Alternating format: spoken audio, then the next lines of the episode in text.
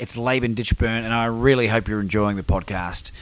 The reason for this message was this if you have your own podcast or your own YouTube channel, or you're seriously thinking about starting something up in order to get your message out into the world, I want to make something available to you. Go to podcastingheroes.com for your free five day video training. Well, I will share with you five key tips and tricks that will allow you to reach out and connect with the best podcast guests available. And not only just bring them on, but to develop relationships with them that build into know, like, and trust that will eventuate in you being invited onto their platforms if you so desire. You'll be able to learn how to monetize even if you don't have a big audience. Go to podcastingheroes.com. It's P O D C A S T I N G H E R O E S.com. Ladies and gentlemen, Ruben Meerman. Ruben, welcome to the show. Welcome to Become Your Own Superhero. Thanks for having me. The surfing scientist, affectionately known. How did that come about? Uh, I adopted that nickname in 1996 when I was setting up a school incursion program on the Gold Coast, um, visiting schools, doing science presentations for kids, blowing stuff up with liquid nitrogen, etc. And um, I, sur- I surfed then a lot more than I surf now, I must say. But um, being someone who surfs and being a scientist, it just sort of had a nice ring to it. And um, and at the time, we were trying to lift the profile of science as a career because in 96, there was still a bit of a uh, sort of stereotype that scientists are nerds and la la la. Now we all wear that with badge with pride. But back then, it was not so great that, you know, scientists had a bad rep as not being so cool, which that's totally changed now. So, anyway, I surf and I'm a scientist. That's it. Well, you're also described as a physicist a scientist and a speaker or a presenter. I think if we had to describe what you did for a crust. Yeah. And one of your TEDx talks, which we'll talk about in a second if you like, has had over 10 million views. Yeah. I don't know if you've kept a, a, a, recent tally. I don't know if you jump on there and have a look just to see how the views are ticking away. I sure do. It's hilarious. Uh, I, I, look at the comments to see what people say. It's fantastic. what are, what are people saying? What are people saying about this this TEDx talk? Uh, they either love it or they hate it. Uh, and the ones who hate it hate it because it concludes by saying that if you want to lose weight, you need to eat less and move more. And that makes some people's brains explode. And then there's other people who really connect with what it's saying and have never thought about it, weight loss from that point of view before. And, and they are glowing. And there's not, not much happens in between those two extremes. So they either love me or hate me. Well, I was once told by Jon Yeo, who's the TEDx curator for Melbourne. I don't know if you know that name, but he he said, Laban, to, to do a TEDx talk, you need to have a polarizing idea. Ah. So I don't know whether they gave you that heads up before you did yours, but clearly you've triggered that that polarizing point, and that's maybe why it's been so successful. But I'm trying to think of any other TEDx talks that have had that many views. And I'm thinking that might rival even Brene Brown and some of her work. Uh, um, I know that, I, I, haven't checked hers, but uh, and I don't really sort of try to figure out who's had more or less than me. But I, I imagine there's a lot more. Like it's been up for seven years, and I imagine there's quite a few videos with a, a, heck of a lot more views. But then 10 million is pretty impressive. It gets about a million views a year and it's an evergreen topic, right? Like we all, everyone wants to know about weight loss, and uh, the title of the video is "The Mathematics of Weight Loss." Really, the title should have been "When You Lose Weight, Where Does the Fat Go?"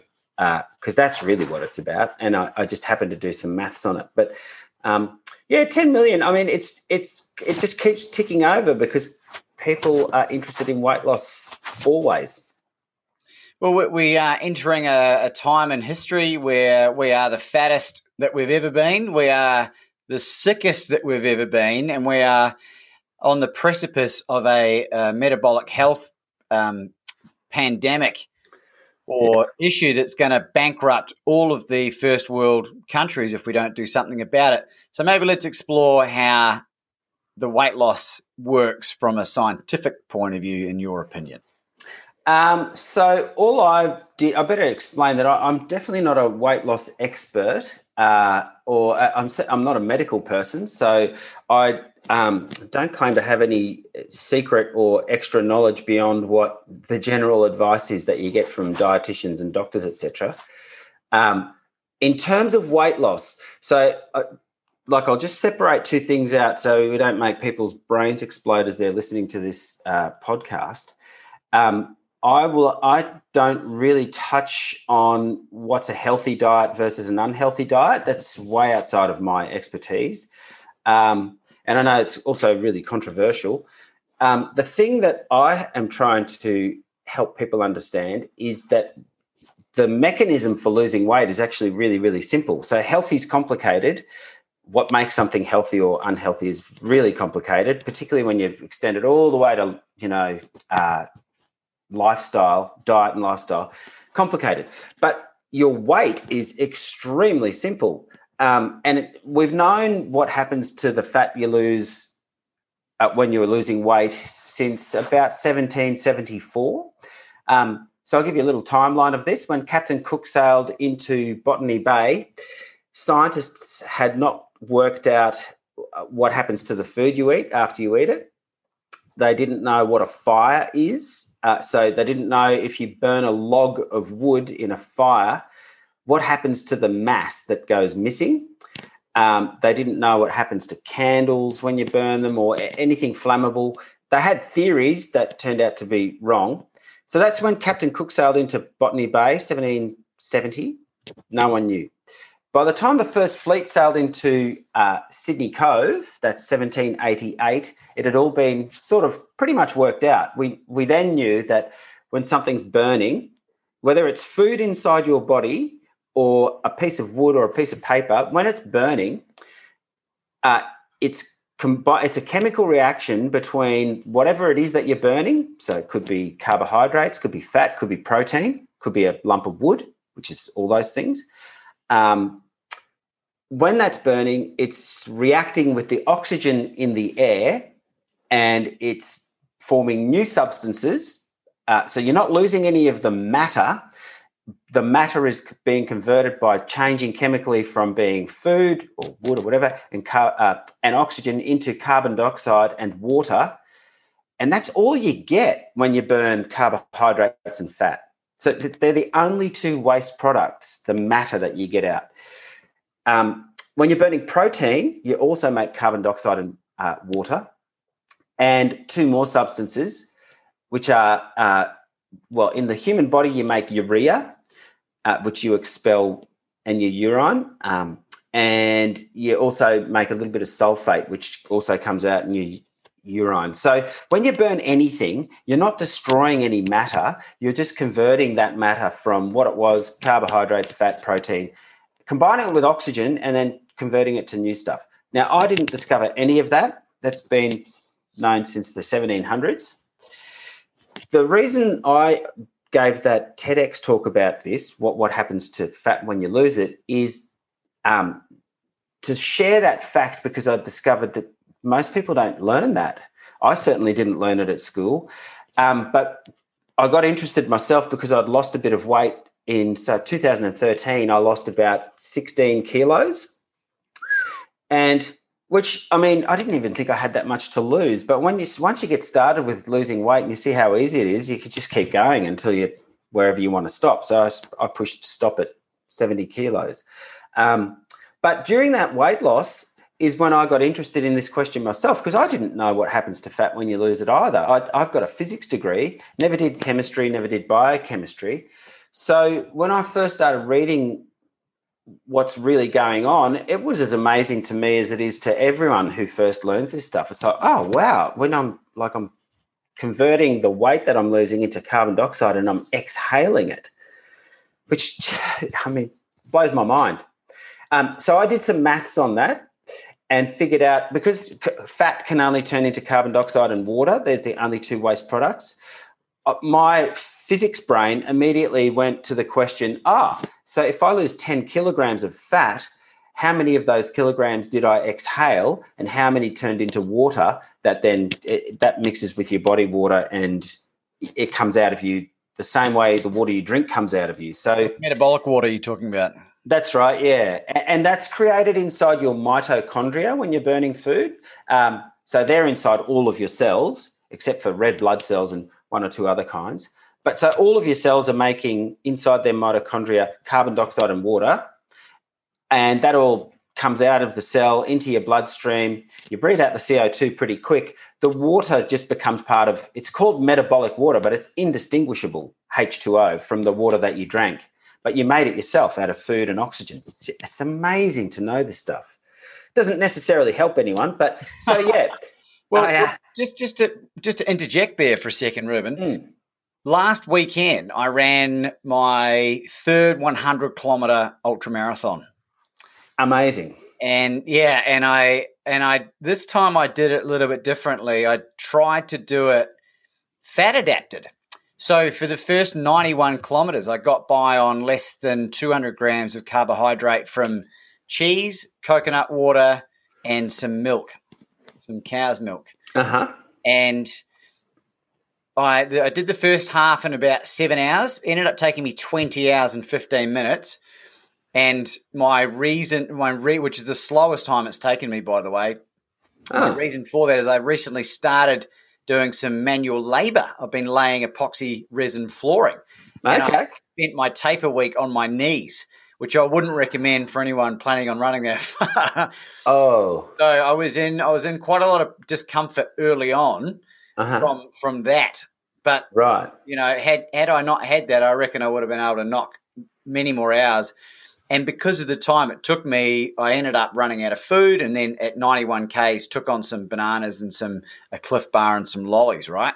Okay. But, but what, what I found was between like kilometer 70 to 90, I was stopping to wee every 20 minutes and going for a good wee, way more than the liquid I was taking in, which was just water and salt tablets and my body fat percentage went down nearly two and a half percent during the course of that run.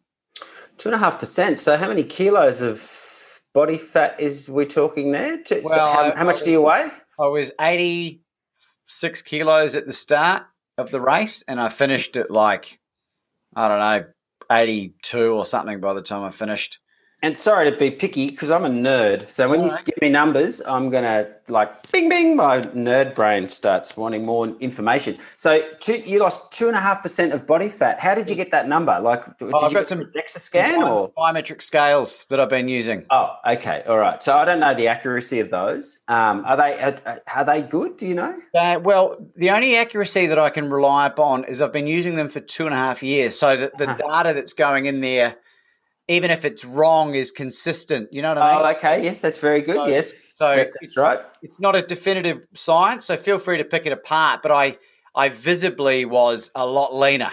Right. Like yeah. a lot more vascular and stuff as well, which is interesting. Um, well, yeah. Um, I, I, can't do the numbers on the fly. I'd have to grab a calculator. I mean, you know, a, a hundred grams of fat contains about three thousand nine hundred kilojoules, and in a hundred k run, which took you how long? Twenty hours and fifteen minutes. Yeah, wow, that's amazing. I can't believe anyone can run for that long in one go. But but I did um, way back, and I've forgotten most of the numbers. But I, have written a book about how weight loss works a while back now. It came out in 2013, and uh, in that book, which is called Big Fat Myths, I um, looked at what 24 hour ultra marathon runners, how much energy do they need to do that kind of a run? And um, I seem to remember that it was up around the 70,000 kilojoules. How many calories would that be? Uh, divide by 4.2 ish. So, you know, about 10,000, something like that. Uh, a little bit less. It's yeah. a lot. It, um, uh, and look, I, I, tend not to talk about energy too much because I prefer to stick with how much mass that represents in terms of exhaled carbon dioxide because that's much more tangible. But um, uh, yeah, I mean, it makes sense that you would have burned through a fair bit of your reserves, um, and you did it fat um, what did you call it? You said fat, fat adapted. So I'm my my traditional diet, if I'm not running, mm. is I exist on less than some days less than 10 grams of carbs a day, usually mm-hmm. around about 20, 25, you, which is just included in some dairy that I have, cheese, mm-hmm. maybe some natural yogurt occasionally. But like the morning of the run, I'd had a meal, I'd eaten two and a half T-bones for dinner on the Friday. I had another T-bone for breakfast on the Saturday morning. The race started at 7.30 and I was taking about a teaspoon of sodium every hour. Okay. Um, with a little bit of potassium, magnesium, so my electrolytes, uh, which which uh, made a massive difference to how I felt. And as soon as they got low, and I could I could do that by block your ears if you get a bit grossed out. I was tasting my urine as I was running and uh, and that doesn't gross me out, but it makes me giggle like crazy. Yeah. I mean, that's so extreme. Everything about this is so extreme. Well, then I, when I passed the finish line, Ruben, I um, celebrated by taking the bite out of a raw uh, organic lamb heart. so, that's yet again quite extreme, but um, but then again, I mean, maybe it's not. Maybe maybe it's not extreme at all. Maybe that's how we were, you know, meant to be. I don't wow. know it was a bit of fun for another for Organinuary, which is this uh, initiative to encourage more nose to tail, uh, getting rid of waste waste products from offal. So oh, that's yeah, right, good. Yeah, that's a great so idea. There was a reason behind it. yeah. Yeah, yeah. But anyway, I, I, digress. But I was just, I was more curious to get your thoughts because I love talking to you about the stuff, um, what was going on. And like clearly, I was roasting calories. Uh, yeah, know. um, yeah, uh, I mean, look, you know, so here's roasting calories is one way to put it. Here's another way to. Uh, here's the way that I find people engage with uh, most sort of tangibly when we talk about what's really going on when you're exercising versus sitting still versus you know really intense exercise versus low exercise versus uh, resistance training versus cardio all those things uh, there's a lot of adjectives there uh, my my uh, fascination with all of this, or the, and my approach to it all, is to think about it in terms of how much carbon dioxide are you producing per minute, um, and it, that's directly related to how much oxygen you're consuming, and both of those things are directly related to how much energy you're burning. So when you burn anything, like just come back out of the human body for a second and look at a piece of paper when you burn it, or a piece of wood or some methane gas, whatever it is, when you're burning it, you're uh, combining it with oxygen and you're not destroying or creating mass. And you are releasing a lot of heat, like energy. In a fire, all of the energy just goes straight to heat. And if you've ever stood next to a methane balloon full of methane when it gets ignited, you, like you can feel the heat is intense and we've all sat next to a fire so you, you know what that feels like. That heat that you feel doesn't weigh anything essentially. But there's no mass there. That's why we measure that stuff in kilojoules or kilocalories. There's no mass there um, to speak of. We can get into physics later and talk about e equals mc squared. There is actually some mass equivalence there but in chemistry we don't have to worry about that e equals mc squared stuff at all. So um, what's really interesting is when you're when you exercise more, you you are you need more energy, but that means you need to burn more fuel and you need to suck in more oxygen to make that to, be able to burn it. Um, even though we'll get back to that too, because the oxygen that you're breathing in. Let's talk about that in a little while. What really happens to the oxygen atoms that you're breathing in? We'll come. We'll circle back around to that. But the thing is, as you're burning the fuel that you've eaten and then combining it with oxygen, you're now producing some waste products that your body has to get rid of. So the reason your breathing rate goes up when you the, the harder you exercise, the, the higher you get your metabolic rate. The reason you have to breathe more is one, you need more oxygen, but two, you're producing more carbon dioxide, and you've got to get that out of your bloodstream because carbon dioxide in your bloodstream reduces the pH of your blood. So your blood literally becomes more acidic as you produce more CO2 and while you hold your breath. So as soon as you hold your breath, if you just sit still, you don't have to exercise to do this. If you just sit still and hold your breath, carbon dioxide starts building up in your blood because you're not breathing it out, but you're still producing it because you, you're resting. You're at your resting metabolic rate, but that produces about a balloon worth of carbon dioxide per hour. Is that why it hurts when you hold your breath for long enough? Yes. So uh, the respiratory like acid buildup. Lactic acid is different again. So uh, the lactic acid buildup is because is happens when you're exercising at a rate that's too fast for you to provide enough oxygen to keep uh, to, yeah to keep up yeah. so lactic acid is a, a, form of acid that's different to carbonic acid so uh, the reaction that we're talking about the thing that happens in your blood in, and it happens in a glass of water if you bubble carbon dioxide through it um, when carbon dioxide molecules bump into water molecules co2 bumps into h2o they can spontaneously clump together and form a. So we've got three atoms in CO2, we've got three atoms in H2O, CO2, H2O. So six atoms in total. When they collide, these two molecules of three atoms each, they can clump together and form a new molecule, rearranging the atoms a little bit. And the new molecule that you get is called carbonic acid. And that carbonic acid is an acid because, like all acids, or all acids of this kind, the ones that we're most familiar with, like all acids, one of the hydrogen atoms that came from the H2O can pop off. And that's what makes it an acid, by the way. What a molecule that can lose one of its hydrogen atoms, actually it's losing a proton, which is the middle of it, and donate it to another atom. That that's the whole business of making this carbonic acid an acid.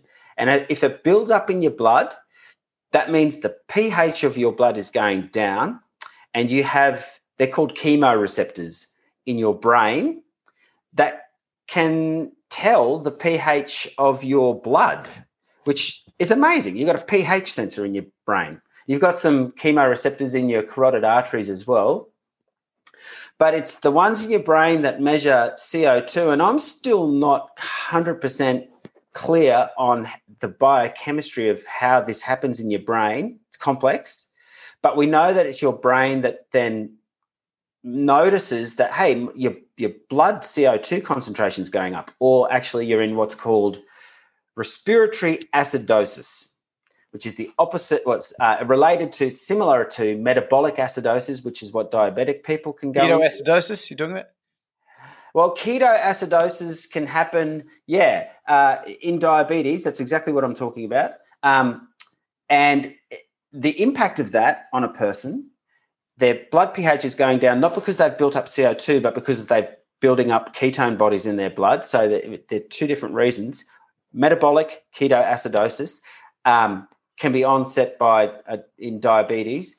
Those people, I've never, I've never, I'm not a doctor, right? So I hope I'm not saying anything out of school here, but from what I've read and from knowing my brother's a nurse, my brother-in-law's a nurse, when people in diabetic uh, ketoacidosis present in the emergency ward, they're often their breathing rate is elevated, and that's to do with the fact that your breathing rate elevates when your brain receptors can see that the pH of your blood is changing, and there's two things that can do it.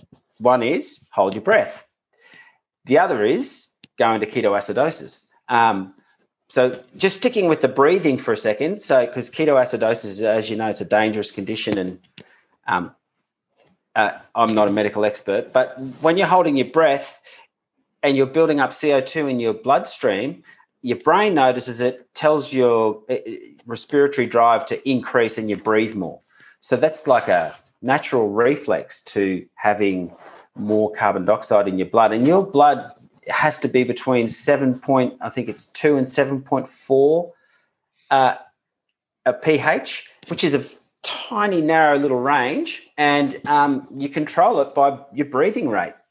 So it just it's so clear then that if you start exercising, you're making more CO2. So hey, guess what you got to do? You got to breathe more. And and the really exciting thing for people who want to lose weight about that, understanding that fact really at, in a visceral way. If you really get that, then the really exciting fact is that whenever you breathe out CO2, So if you just remember, oxygen goes into your bloodstream via your lungs, O2. That's two atoms of oxygen. But when you breathe out, CO2 comes out. So that's still two oxygen atoms, but now you've stuck a carbon atom in between them. And that means a CO2 molecule is about 7% heavier than a uh, oxygen molecule. Is it 7%? One weighs 20 atomic mass units, one's 27. So it's heavier. When you breathe out, it, it's heavier than what the air you breathe in. So that's where the weight you're wanting to lose is going. Like you, you, if you up your breathing rate, you're losing weight faster than if you just sit still. That's why exercise helps you lose weight. Now, why does exercise make you healthier is a completely different question, uh, related, but if all you care about is trying to lose weight, then the reason exercise is so good is it makes you breathe more air out, which contains more CO2, which helps you lose weight faster than if you just sit still. Simple. It's so interesting, uh, Ruben, and being able to hear you explain it. And, and I feel like I'm able to keep on track of, of most of what you're saying here. Um, and I know this is one of the the major reasons that you are a proponent of free education in the fields of uh, science, maths, and literacy. I think. Um, All of that, yes, and, and, and because the more people that are able to understand these concepts, the, the more the knowledge can be shared, and and I mean, it, it makes it makes perfect sense to me. I mean, I've spent the last five years for health reasons and pure fascination reasons, trying to understand the dietary side of things. And, and I've lost the weight, I've kept it off. Um, even during COVID, when I put it back on through eating, um, you know, emotional eating sugar, mm-hmm. I've been mm-hmm. able, as soon as I cut that out, I'm down nearly 10 kilos in six weeks. Um, and five and a half, six percent body fat as well, according to the, the scales. Yeah. Um, I'm going to get an MRI I've been given a prescription for a full body MRI to see what exactly what my uh, my my body fat percentage is. Um, I'm pretty lean at the moment, and uh, the the leaner I get, the better I feel, and yada yada yada. Yeah.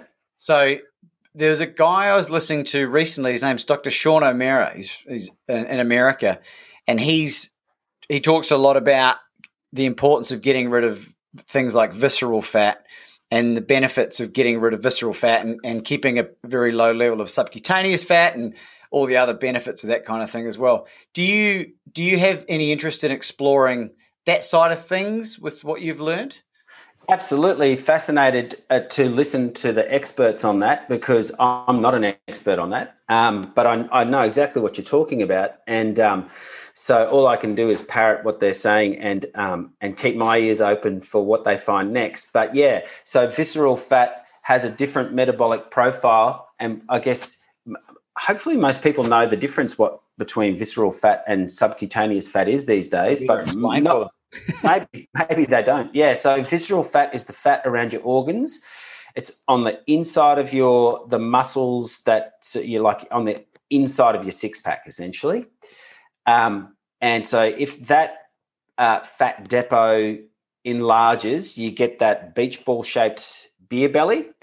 Whereas subcutaneous fat is the fat that's all over your body, under your skin, between your epidermis and your muscle layer below it. And when that fat depot enlarges, it tends to hide the striations in your muscle, um, because you've now got like a thick doona of fat over them, and yeah. it hides your um, your veins and and so forth. So you, you, yeah, you look pudgy, which I did too. I mean, I I was uh, 86 kilos, and I didn't feel looking in the mirror. I didn't particularly feel like I was very overweight, and I was only five kilos over what the World Health Organization sort of recommends for that um, for my height. So, you know, when I talk to people about weight loss, if if sometimes they go, "Yeah, but you weren't really overweight." Well, actually, I actually really was a little bit overweight. And the weird thing I think at the moment is we're also used to people being a little bit overweight. That when you see someone who's five kilos overweight, they just look normal. Um, and then when you lose weight, you might have experienced this yourself, I imagine, because you're looking very lean. Um, which Thanks. I think is a good look. Like I, I, think you look just healthy, really. Yeah. Uh, well, I, I, am healthy. Right. Yeah. You know I mean? so it makes yeah. sense. Yeah, it does make sense. Um, but yeah, it's almost like uh, when when you chat to some people, it's like you weren't overweight enough to be allowed to have an opinion about you know what's a healthy weight, etc. So it's such a controversial um, topic.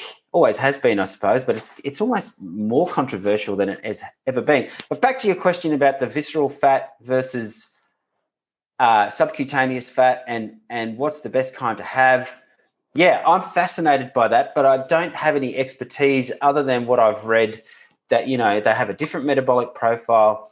They pump out different um, hormones and chemicals that can either be pro inflammatory.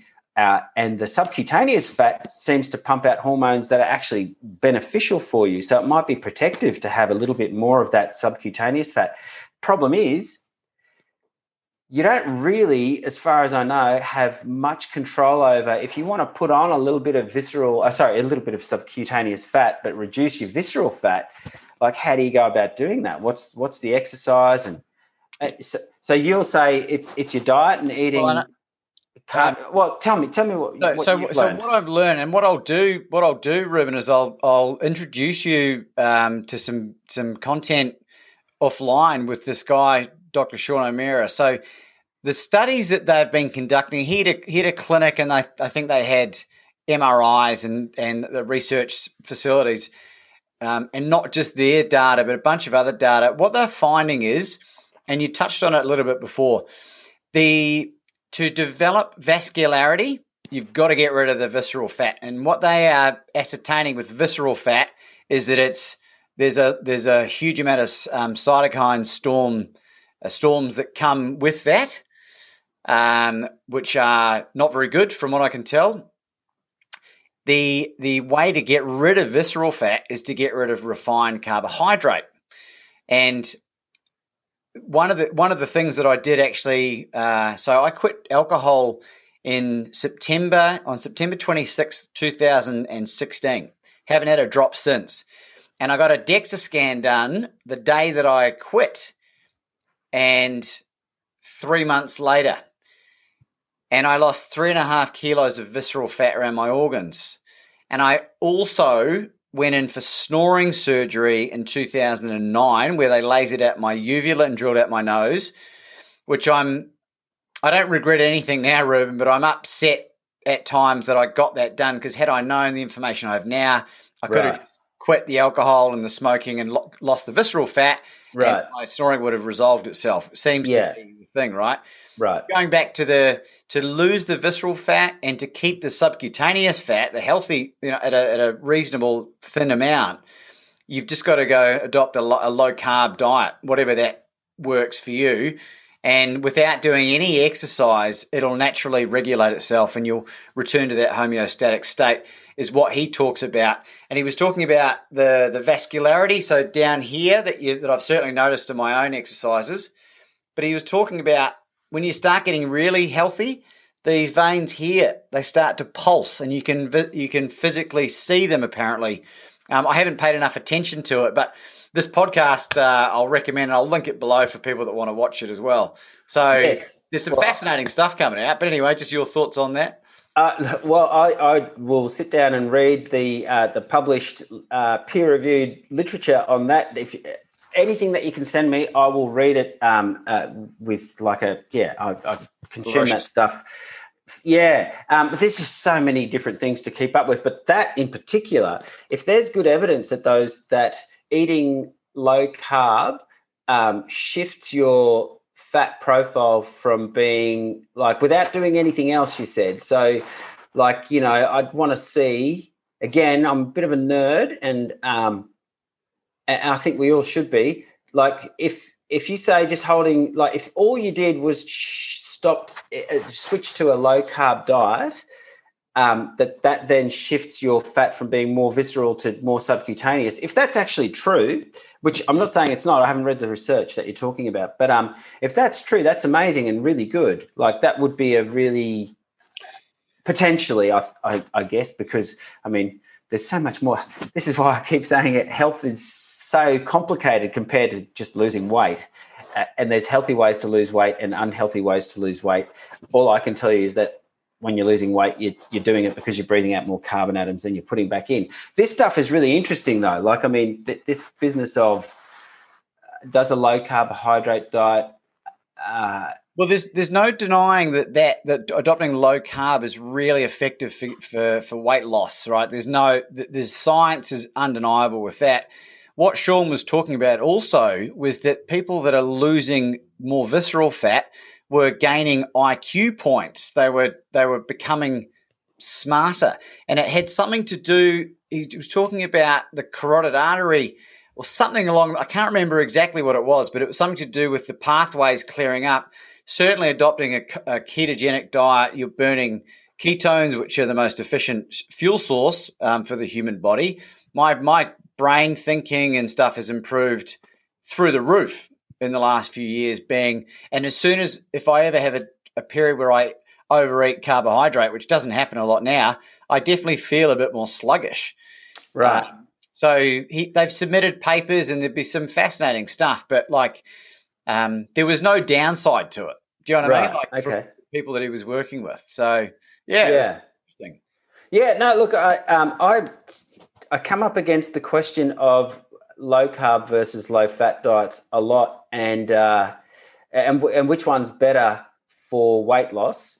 Um, and you see, so living the experience of being on any particular diet, I haven't done the low carb diet, so I can't tell what the lived experience of being on a low carb diet is like. But I hear lots of people um, uh, say that they feel amazing, they have more energy than um, normal, uh, like it's elevated. They sometimes feel euphoric. My sister's been on this diet; she's had that exact reaction, um, and and plenty of people I know have had that reaction few people I know, interestingly, didn't have it, and one of the people is um, half of a couple that I know, and they both went on it together, and um, the woman loves it. Still, uh, well, last time I spoke, still on the ketogenic diet, but the guy who was just as uh, open to it just didn't work for him, and you know that's still n equals one. So. Uh, there, there um, can be there can just to just comment on that as well. There can be a lot of uh, issues in the early stages with uh, oxalate dumping. Um, so I don't know if you know much about this side of. So a lot of plants, things like spinach, for example, is one of the highest oxalate. So it's a natural uh, protection mechanism that the plant has built in so that bugs and stuff don't eat it because it can't run away. If you've got a large accumulation of things like oxalate in your body, and a lot of them are stored in your joints and in fat. If you're rapidly dumping weight, there's a there's a can be a really um, intense response. Which if like a friend of mine who used to suffer from really bad eczema, he went on a strict carnivore diet initially and had the most extraordinary flare up, and and it scared him a little bit because he was sort of new to it. This is a year and a half ago. He's now adopted a ketogenic uh, lifestyle. He's lost 18 kilos and his skin has improved through the roof because maybe the, it was a much slower release. And they, they talk about this a lot. It's really fascinating. So, well, like I said, I'm not an expert on any of that. Um, I'm not a medical person, and I don't even know how many medical people would claim to know, you know, the intricacies of what's going on there. Because that's it's well, and that there's a very good reason for that, probably. I mean, this biochemistry is insanely complicated.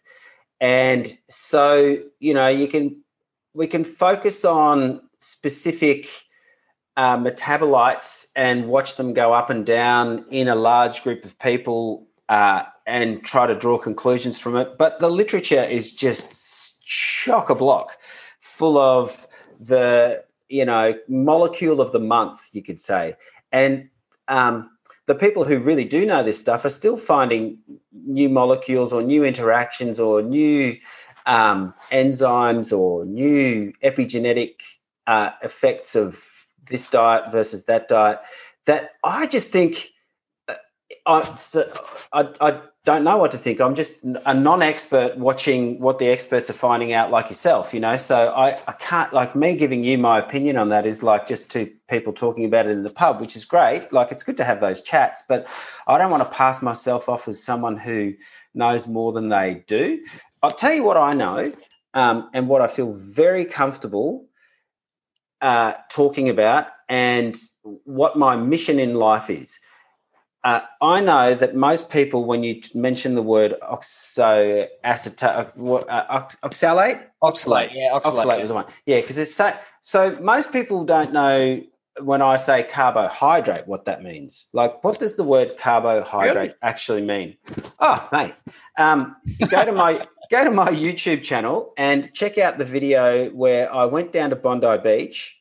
I, I watched it. I watched right. it. Right. Yeah. August 2019. Right. right. So you go, I went down there and said to people, What's the gas you're inhaling? And they all knew it was oxygen. Great. What's the gas you're exhaling? They all knew it was CO2. Then when I asked them, Great, where does the carbon in the exhaled carbon dioxide come from? And zero of them knew the answer, including not one, but two PE teachers, uh, one of whom I asked in the video uh, on the day, I said, "Oh, that's um, you know, he he's sort of he's a really great guy, and and all those people that I spoke to were terrific, and all of them were clever and smart and not stupid and well educated, and you know, there's nothing wrong with them. There's something wrong with the way we're teaching this, uh, and I mean, the, the PE teacher, such a great guy. Um, he thought about the question: when you lose weight, where does it go? He sort of stood there thinking for a second. He goes, "Oh, good question." Um, uh, uh, is it is it the environment? Is it plants? Is it the food you eat? And he sort of walked himself to the answer. And I said, "There you go. You've, you've got there. You nailed it." And he was like, "Oh, really?" Um, I said, "Yeah, yeah, yeah." And then I, for all of the people, I said, "So you know, as a clue for where the carbon's coming from." And by the way, some people were guessing: is it come from pollution? Does it come from um, cars? Like, holy dooly! They think that the carbon atoms in their breath got there because of all the pollution in the air. So, you know, fair guess. Yeah. If no one's ever taught you, like, why would you know? So it's not that they're dumb for having a guess, they're good on them. But what a gigantic gap in health literacy when we're, we, you know, here we are having conversations about whether a low fat diet versus a low carb diet is better for you. And we're getting into some massively complicated biochemistry. But the average punter, has no idea what the word carbohydrate means or where the carbon atoms they breathe out comes from. And so, for anyone listening to this who sort of doubts that this gap in health literacy exists, just just ask your friends and family where the carbon they exhale comes from, and just be amazed. And then, when you say the word carbohydrates as a clue, if you look carefully, you will see an actual light bulb appear above people's heads and glow because it's like, oh, carbohydrates. What does what does that word mean? Um, and what it means, the, the word was coined in the 1800s by chemists who noticed that the carbohydrates that they were studying, so glucose, fructose, what they noticed was that um, those carbohydrates had one part carbon. They were made of one part of the element carbon. And then for each part of carbon, there was two parts of hydrogen and one part of oxygen. So two H's and an O, H2O. So it's carbon that's been hydrated by because H2O is water. Yeah. So that's literally the etymology of the word. But if we are trying to explain this complex biochemistry to people and they don't even know you know if they glaze over when you start talking about atoms and molecules then we have no way of really communicating this stuff. So that's my mission is to just give people the basics knowledge so that we can go up from there. Well i think it's really great ruben. I think i my mission amongst other things is to be the the number one motivational speaker on the planet right? That's my thing but the other thing as well, like, because I'm not a scientist, I have a lot of knowledge that I've acquired. So the best way for me to get my point across is to look like a million bucks. So, because, because, uh, you know, a picture paints a thousand words. And I think sure. this is the great thing about being in shape, you know, like it just it has so much more impact. And it's funny, you know, Dr. Sean talks about how healthy looking people. Uh, he's dealing with a lot of like executive CEOs, you know, that, that are getting in really good shape so they can influence more. And there's a direct evolutionary link. Women are evolutionary, evolutionary like engineered to be more attracted to scars on men because of the, the alpha male. Like it's so right, right. We could talk about this, and we might have to have you back on the show in the future. I think we've blown a few minds. I think we should wrap this up. But before we do, is there anything you'd like to finish on? Well, uh, yeah, okay. If for, for listeners to go away uh, uh, uh, who are interested in this weight loss business and how to become more literate in speaking about it, um, I would love the project that I'm working on at the moment is to try and get uh, atoms and molecules into the primary school curriculum so that we can teach children that the food they eat turns into carbon dioxide. We can't do that with the current curriculum. So most people have not thought about the science curriculum. And here's what I'd love your listeners to do is to go away and think about this question. At, at all of modern science currently, you need to understand a little bit about atoms and molecules, the periodic table, and that's just to understand the basics of like you know a modern transistor in your smartphone is made of about a thousand atoms that blows my mind but if you don't really know much about atoms it's like oh okay well, um, uh, the, the, the atoms you're breathing out as carbon dioxide, all of them come from your food. That's mind blowing. All of this is mind blowing, but if you don't know really what atoms and molecules are, if you don't really viscerally understand them, you can't enjoy the how amazing this information is. You just don't get the benefit of knowing it. And at the moment, every Western curriculum in the whole world uh, and the developing countries are following the same model, none of the curriculums, Australia's, America's, England's, all of Europe, they don't introduce children to the concept that everything's made out of atoms and molecules until they're in grade nine. That's when they hear the word atom and molecule. So wow. uh, if your kids don't watch YouTube, if they don't watch TV, and all of their information comes from their teachers, and all of their teachers follow the curriculum to the T, your kids will never learn about atoms and molecules until they're in grade nine, and then they're expected to learn like so much information before they finish grade 10 that it's impossible. And the analogy is, uh, and the reason I can't get people excited about understanding, you know, what's going on with atoms and molecules in their bodies, because it's just they've never learnt it properly. The analogy that I like to give people about this is, uh, look at how we teach people to read and write, which is, you know, very important. Look at how we teach maths, equally important. So let's just quickly look at those two things. To, to teach kids how to read and write, the very first thing they need to learn is very obviously the alphabet. And we start that before they get to school that kids are singing the alphabet. We give them toys with the alphabet on them. We stick letters on the fridge. They see it on Play School, Sesame Street. They've by the time they get to school, they can sing the alphabet song. Um, and I work with preschoolers a lot, and so all I have to do is sit at the piano and play the first two chords, and they'll start singing it because we just it's so important to learn the alphabet. And then, but if you know the alphabet, then you can put letters of the alphabet together to make words and as soon as you can make words, then you can start making sentences. And with sentences, you can then start to write stories, poems, music, and you can keep going, learning grammar and get all the way to Shakespeare. And it's such a clear and obvious sequence to teaching children how to read and write. Um, and we and we started early, very early, before school. Same with mathematics, like to teach children to be uh, numerate, to know some maths, you start with the very first thing, which we do before they even get to school, is we teach them how to count. And children love doing this, by the way. They love counting when they're toddlers and uh, and and once you can count, then we can teach you how to add numbers together. Then you can subtract, multiply, and all the way through to learning calculus.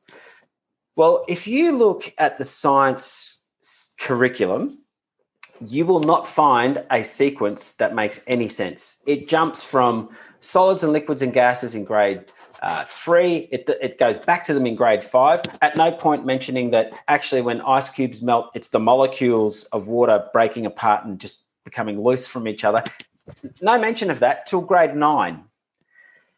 So you can see why I've had so much trouble since 2013 when I sort of figured out this weight loss stuff, trying to get people that everyone's fascinated that you breathe out your fat, but then they can't take that information and do anything useful with it because they can't see the bigger picture that, oh, you turn fat in your body into carbon dioxide, but you turn food into carbon dioxide too. So if you're putting more carb food in than you're breathing out, that's the whole issue. And I so that my mission is to change the curriculum, which is probably harder than becoming the most the best uh, motivational speaker in the world because we're up against sort of a couple of hundred years of um, uh, curriculum development and yeah and so you know trying to steer the titanic and turn it around and, and i'm up against and it's not just me this is not my idea to get atoms and molecules into the primary school curriculum there's people much smarter than me have been trying to do it for a lot longer. But I've noticed that there's a direct connection to your health literacy. Because if you don't know where the carbon in your breath comes from, what else don't you know about biochemistry? And it's all biochemistry. So yeah, that that's my mission. So where do we find you, Ruben? Uh, well, I am currently uh, all over the place. I visit schools uh, if people want to uh, book me in to come and do a school visit for their kids at their schools, if you're a teacher or a principal listening, you can just go to my website, rubenmeerman.com, and um, get in touch. And I do school visits all over the place. I do a hundred of them a year when there's no pandemic around. Um, and I can teach your uh, primary school aged kids the periodic table, and I can teach your teachers how to teach it. Um, so that's one thing I do. Um, the other thing, I mean, you know, the TEDx talks are still online and, and hopefully very soon. I have a YouTube channel and I'm just about to start populating that with these basic lessons about the periodic table, some basic lessons about chemistry, what's going on in a fire, what's going on in a person when you're burning food and fat and so forth. So, Ruben Meerman is my um, YouTube channel as well. So, keep an eye out. Well, this has been very fascinating and hopefully a great learning experience for everyone listening. I've certainly learned a lot. Ladies and gentlemen, Ruben Meerman. Thank you. It's Laban Ditchburn, and I really hope you're enjoying the podcast.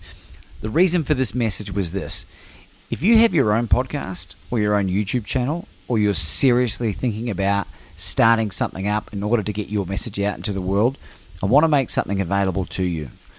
Go to podcastingheroes.com for your free five day video training. Well, I will share with you five key tips and tricks that will allow you to reach out and connect with the best podcast guests available. And not only just bring them on, but to develop relationships with them that build into know, like, and trust that will eventuate in you being invited onto their platforms if you so desire. You'll be able to learn how to monetize even if you don't have a big audience go to podcastingheroes.com. It's P O D C A S T I N G H E R O E S.com.